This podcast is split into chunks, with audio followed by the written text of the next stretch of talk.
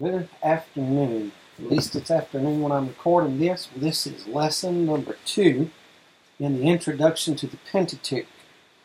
Um, I wanted to take a little more time today than I did last week. I'm not sure that I will because uh, I'm pretty tired out. I might just kind of skim over this and upload the notes and let you look at it. We've had to deal with uh, some of the storm, even though we were out of power only a day and a half at our house. The people I pastor went longer. I have some who, many who, who were told they might be two or three weeks.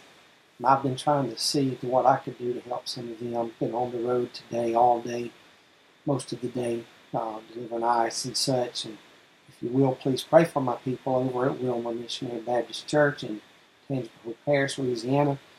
I'll just start off. We're looking at lesson two the introduction to the Pentateuch. Um, someone said these five books are the fountainhead of theological inquiry. And there's so much truth in that because the best way to grasp a story is to start at the beginning. And that's what you do when you come to the Pentateuch. The five volume book starts out in the beginning, God. In fact, being that, what you also find is when it says in the beginning, God, you also notice that within those first 31 verses, Genesis chapter 1, that over and over and over, you find the activity of God. And not only do you find the activity of God, you find that that's a revelation of God because it speaks of, in the beginning, God created the heavens and the earth. So, in the beginning, He was there before time. He created the heavens. He's created space. Um, he has created the earth. He created matter. God is not confined to time. He's not confined to space. He's not confined to matter. He is larger, greater than all the universe, and He is King and Lord of all the universe. Uh, it reveals us God to us just within the first few verses of as being eternal, creator, powerful, king, the source of all good, the sole object of worship. Within by the time you get to chapter two, he's also seen as the lawgiver. Chapter three, he's the judge and the redeemer. And all of a sudden, when you look at that, you find that these things are repeated over and over and over throughout the whole scripture, with Genesis chapters 1 through 3 setting the tone. When you look at it, there are various um, literary genres or literary forms that are there. You have narrative, just the telling of a story. You have a historical narrative because it's telling us a story of what happened in the past, literally you have legislation. You find God giving laws. There's another thing that you may cannot properly call it a genre, but I think it's so important, and it is the thing of promise. You find over and over and over again the promises of God there within um, the Pentateuch. Not only that, you find promise, you find blessing, you find commandment, you find judgment or cursing. There are some very, very important things to be found within the Pentateuch. First thing, of course, is God Himself. For example, you look at these first three chapters of Genesis, what do you see? You see God. You see God creating. You see God revealing Himself. You see God demonstrating Himself as the only one um, due worship because He's the only one deserving. You see Him presenting Himself as sovereign, as King, as good, as blessing, as Lord and legislator, lawgiver, but also as judge, cursing. But then as you go on into chapters 2 and 3, you see that of lawgiver, judge, and person. But even in chapter 1, verses 26 through 28, when God makes man in his own image, um, blesses him, commands him, to uh, be fruitful and multiply, fill the earth, and take dominion, and all of these things. You see that God is one who is very good, who is the source of all good, because when he looks at all that he makes at the end of day six, he surveys it and says, Very good. He is the source of all that is very good. Well, again, you see that of creation. All through the scriptures, from here on out, you're going to see creation. God created um, the universe, the heavens, the earth. He created and all that fills the earth. He created man to rule the earth and take dominion over the earth. When man sinned, he also created him clothing. He created a covering.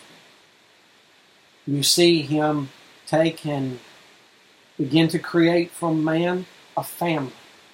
You see the family grow into the creation of society. You see after the flood the a form of recreation in the sense of that the earth is beginning to feel and be replenished and man's commanded with the same dominion mandate to be fruitful and multiply and replenish the earth. There's a sort of a recreation there. You see God creating a nation beginning with Abraham, Isaac, and Jacob.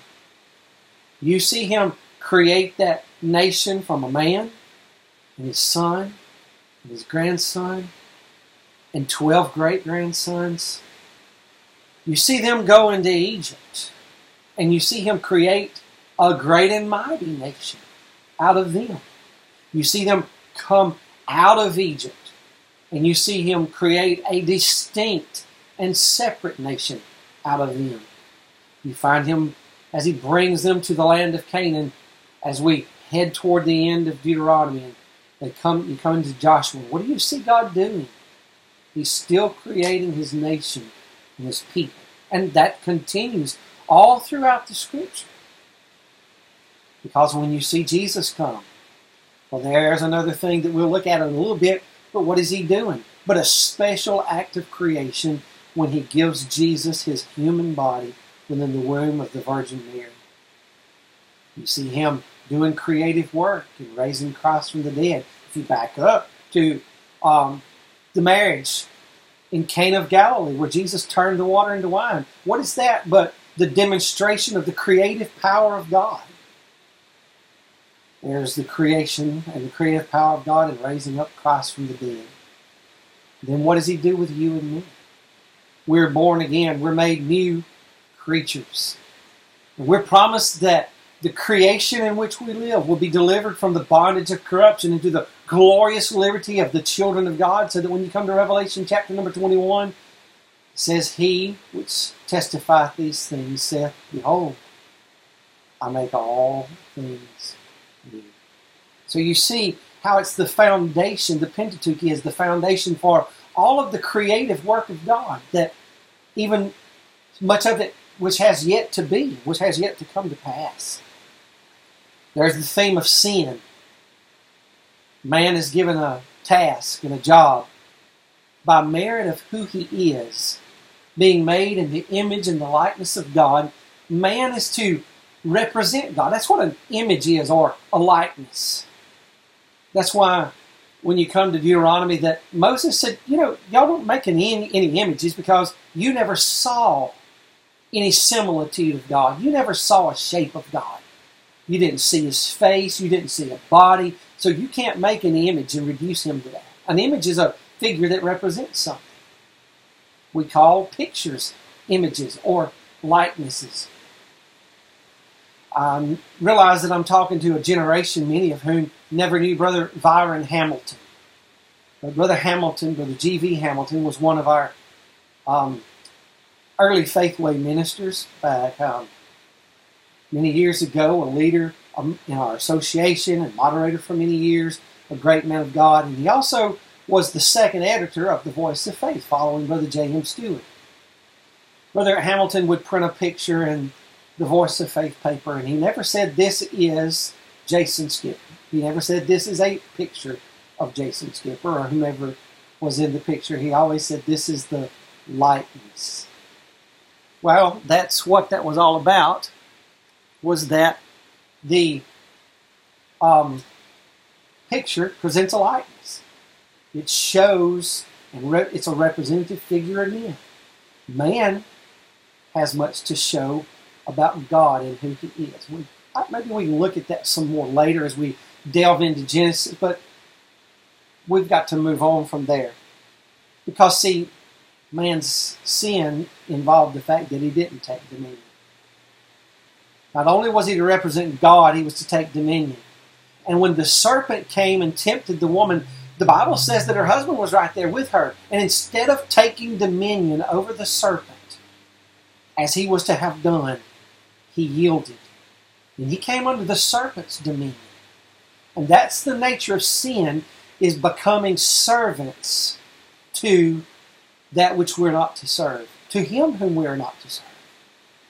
And so you see the theme of sin, and we know that runs all throughout Scripture. Even when you come to the book of the Revelation, you see that sin increases, it multiplies, until finally God takes care of sin in the ultimate um, conclusion and consummation of all things when death and hell are cast into the lake of fire so that sin is finally and eternally conquered. Of course, we know the greatest answer to that was because of the cross and the resurrection from the dead. That Jesus died unto sin, but he conquered sin, rose from the grave, conquering sin and death because it's impossible for death to hold a sinless person. Even Peter said it was not possible that the grave should hold him. We see judgment. We see judgment promised in chapter 2, verse 17, where man was told, if you eat of that tree of the knowledge of good and evil, you'll die. You see man's uh, spiritual death when he flees from God.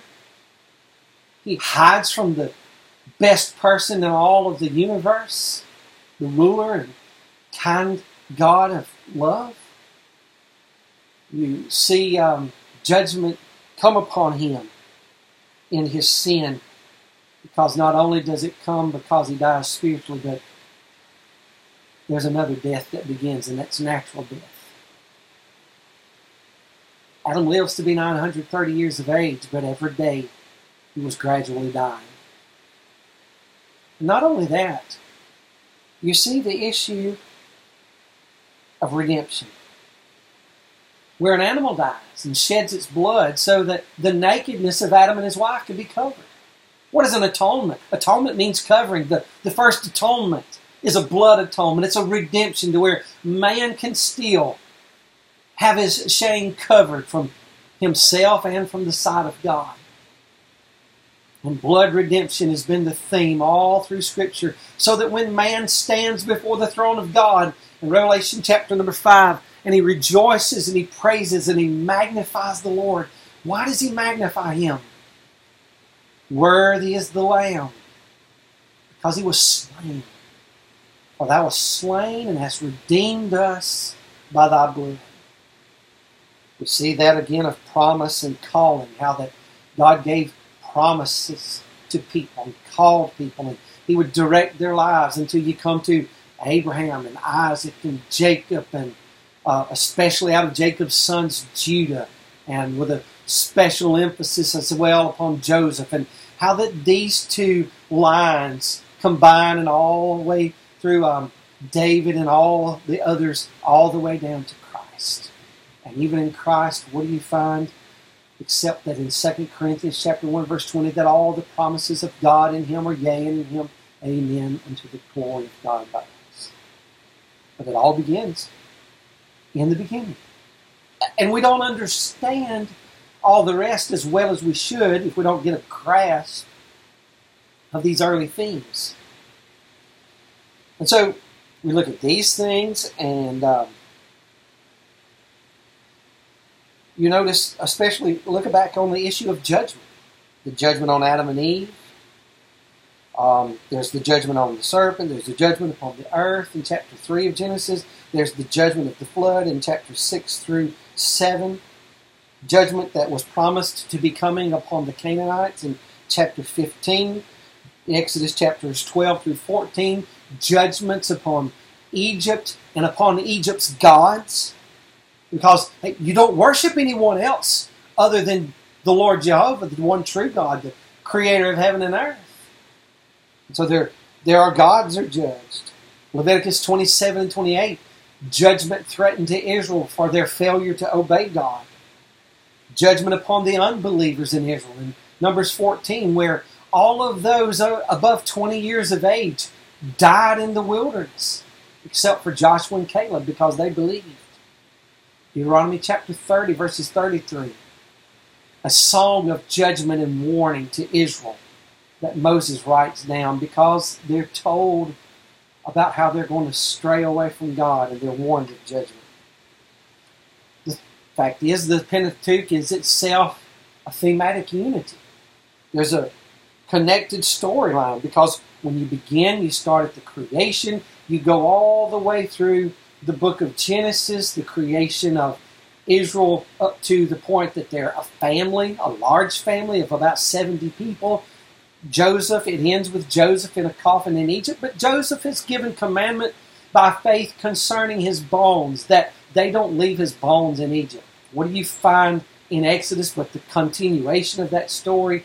The new ruler arises who never knew Joseph, and so they they're oppressed, but what do they do? They come out of Egypt, they take Joseph's bonds, they head toward the land of Canaan. Leviticus is about laws concerning ceremonies uh, that they're to observe as a nation. Exodus contains much of that as well. Numbers contains a narrative of the wandering as they're headed toward Egypt. I mean, Canaan, and then they're wandering in the wilderness. And then you see Deuteronomy as this new generation of children who's lived through the 40 years of wandering and observed their parents and grandparents dying because of unbelief. In Deuteronomy, you have the second giving of the law, Deuteronomos, the second law. And so they get the law because they were real young at Mount Sinai, many of them not born when the law was given. And so there's that flowing thematic story. Well, there was a reason the law was given. Galatians 3.24 was a schoolmaster to bring us to Christ that we might be justified by faith. Jesus himself spoke concerning the Pentateuch, especially in John 5 and 39. He says, Search the scriptures, for in them you think you have eternal life, and they are they which testify of me. Notice again the greatest thing of all that we're going to follow for just a few minutes, and it begins in Genesis chapter 3, and it fills the whole Bible. Genesis chapter 3 and verse 15, the Lord speaks to the woman and to the serpent. And he said, I will put enmity between thee and the woman, and between thy seed and her seed. It shall bruise thy head, and thou shalt bruise his heel. He's a promised seed. And what happens? Chapter 4 Adam knew his wife, Eve, Eve his wife, and she conceived seed and bare, and she conceived and bare Cain and said, I've gotten a man from the Lord. There's every possibility she's bearing a son. There's every possibility that Eve was thinking, this is the one. This is the one. But he wasn't. Chapter 5, verses 28 and 29. Lamech lived in 882 years and begat a son. And he called his name Noah, saying, This same shall comfort us concerning our work and toil of our hands, because of the ground which the Lord hath cursed. So, after Cain proved out not to be the seed, there was Seth. From the Sethite line comes Noah, and his father says, The Lord is going to comfort us through this one. Noah was a picture in some ways of Christ, but he wasn't the Christ. He wasn't that promised seed. And so what happens? You come to chapter 12, and you see the promise in chapter 12 I will make of thee a great nation, and will bless thee, and make thy name great, and thou shalt be a blessing. I will bless them that bless thee, and curse thee, them that curseth thee, and in thee shall all families of the earth be blessed. Chapter 21. In Isaac shall thy seed be called. So notice how he said that.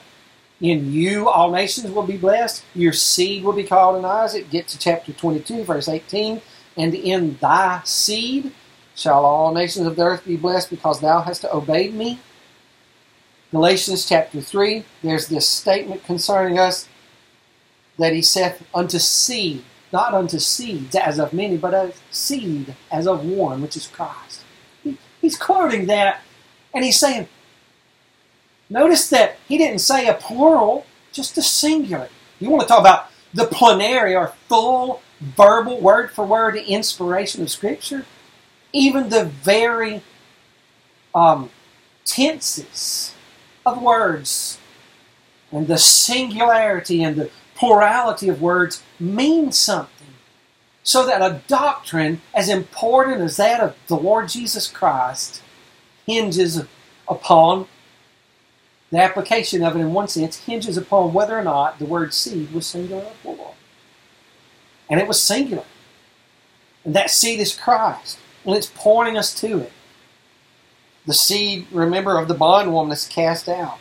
Chapter 49 of Genesis, verse number 10. The scepter shall not depart from Judah, nor a lawgiver from between his feet until Shiloh come.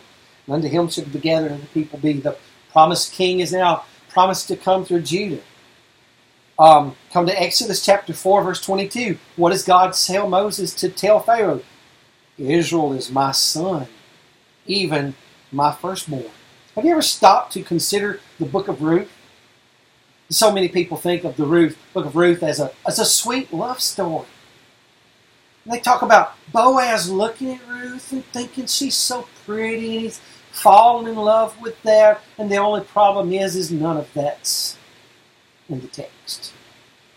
Boaz fulfilled a holy familial obligation to marry Ruth to raise up seed unto Elimelech's son, Ruth's dead husband. But what happens there? What happens at the end of it? Ruth 4, verses 18 through 21. Now, these are the generations of Pharez. Pharez, who is the son of Judah. Pharez begat Hezron, and Hezron begat Ram, and Ram begat Amminadab, and Amminadab begat Nahshon, and Nahshon begat Salmon, and Salmon begat Boaz, and Boaz begat Obed. And who was Obed but the father of Jesse, the father of David? And what do we see in 2 Samuel chapter 7? But that God says in verses 11 through 16, just a few high points here I will set up thy seed after thee. I will establish his kingdom.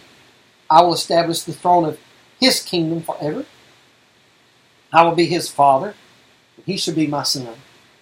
Hebrews asked the question in Hebrews chapter 1 under which of the angels said he at any time that I, you know, I'm your father. You're my son.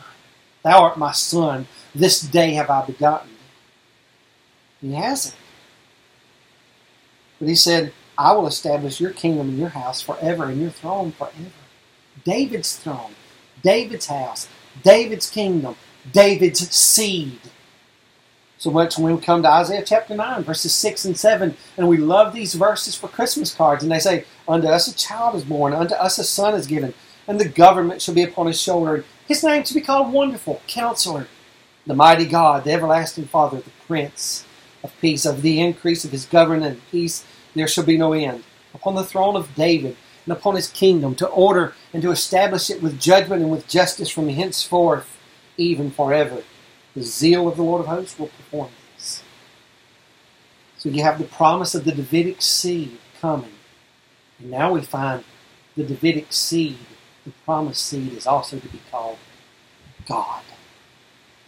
Hosea 11, chapter 1, prophesies, looks back to the past, looks forward to the future. When Israel was a child, then I loved him and called my son out of Egypt. By the way, pardon me I forgot to turn off my screensaver, so I have to wake this thing up every now and then. Uh, it's kind of like some of the church members you and I preach to. So we have to do that, but hey, praise God, we get that opportunity. But you see the progress of the seed. What happened? Hosea 11 1. You see that in Matthew. Matthew chapter 2, verses 13 through 16. As Joseph flees into Egypt from Herod and others, who would seek the baby Jesus' life. He comes out of Egypt and he said, This is the fulfillment. This Is Israel my son? All of Israel was created. All of the multiplied millions were created just to bring this one child, the promised seed in the world. Paul speaks of him as being Romans chapter 1, verses 1 through 4, promised by the prophets. He's the Son of God, Jesus Christ our Lord, but he was made of the seed of David, according to the flesh, declared to be the Son of God with power, according to the Spirit of holiness, by the resurrection of the dead. So you see, Jesus is that promised seed. But continue on. The promised seed who's going to bruise Satan under his feet has his heel bruised at the cross, but he conquers. And here's the promise in Romans 16, verse 20 The God of peace shall bruise Satan under your feet shortly. The grace of our Lord Jesus Christ be with you. Amen. Look again, chapter 10 of Hebrews, verses 11 through 14.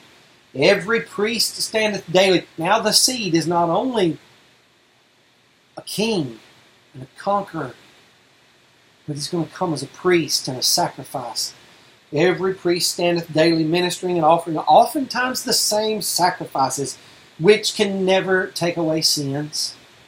But this man, after he had offered one sacrifice for sins forever, sat down on the right hand of the throne of on the right hand of God, from henceforth expecting or waiting till his enemies be made his footstools, bruised under his feet, or by one offering he perfected forever them that are sanctified. So you can see this build up and even coming to fruition even more in Revelation chapter 5 and 19 and 21, where the seed motif is still showing up to us. But I want to tell you one thing about this. Notice that in Hebrews chapter 10, verses 11 through 14.